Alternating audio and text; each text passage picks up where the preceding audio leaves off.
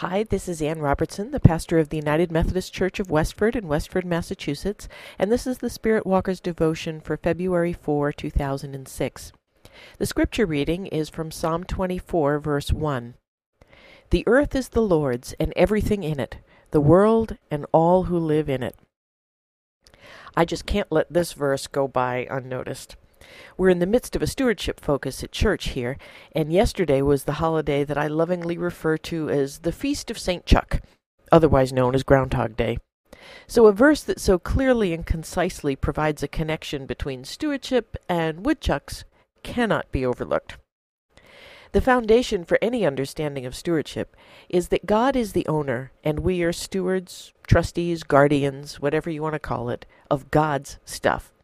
While God gave authority to Adam and Eve in order that they might tend the earth, God never handed over deed and title. The psalmist clearly understands that the earth still belongs to God, along with everything in it and everyone on it. Stewardship is not just about money. It's a fundamental understanding of our identity and purpose in the world. It's not our stuff. It's not our money, it's not our time, our talent, our yard, our trees, our dog. It all belongs to God, and God is expecting us to exercise the authority we've been given according to God's desires and not our own. And so, with that foundational understanding of my role as a steward of God's stuff, I've found myself over time rising to defend the embattled woodchuck. Now, perhaps you don't live where there are woodchucks.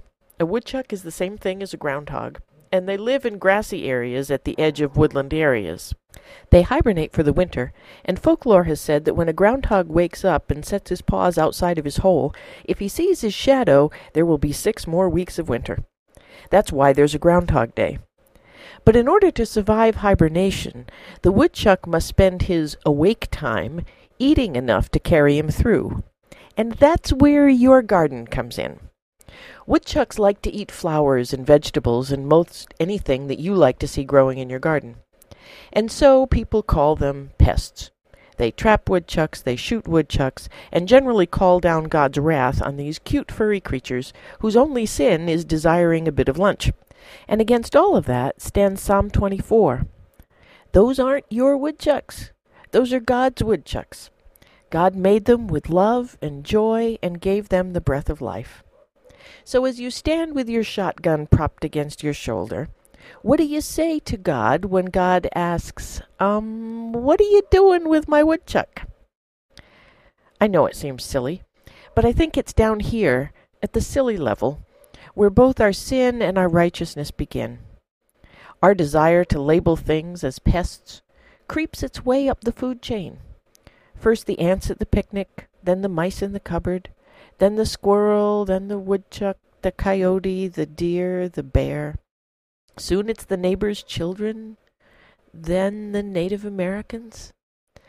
If one little thing can be seen as outside of God's concern, it becomes way too easy to add to the list of disposables. Many studies have shown that those who abuse animals grow to abuse human beings.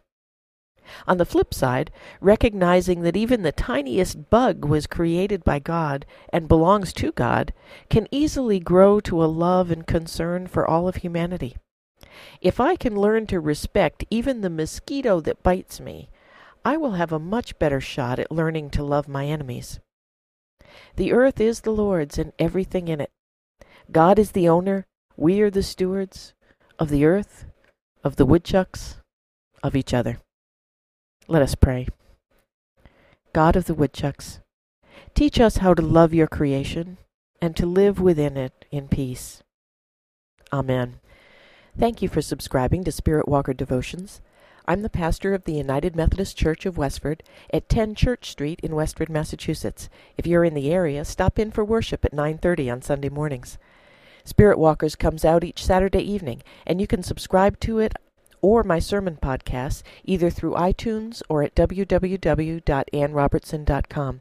You can also receive Spirit Walkers as an email and subscribe through the same address. If you'd like to drop me an email, I'd love to hear from you at ann at annrobertson.com. Thanks again for subscribing, and I'll look forward to being with you again next week.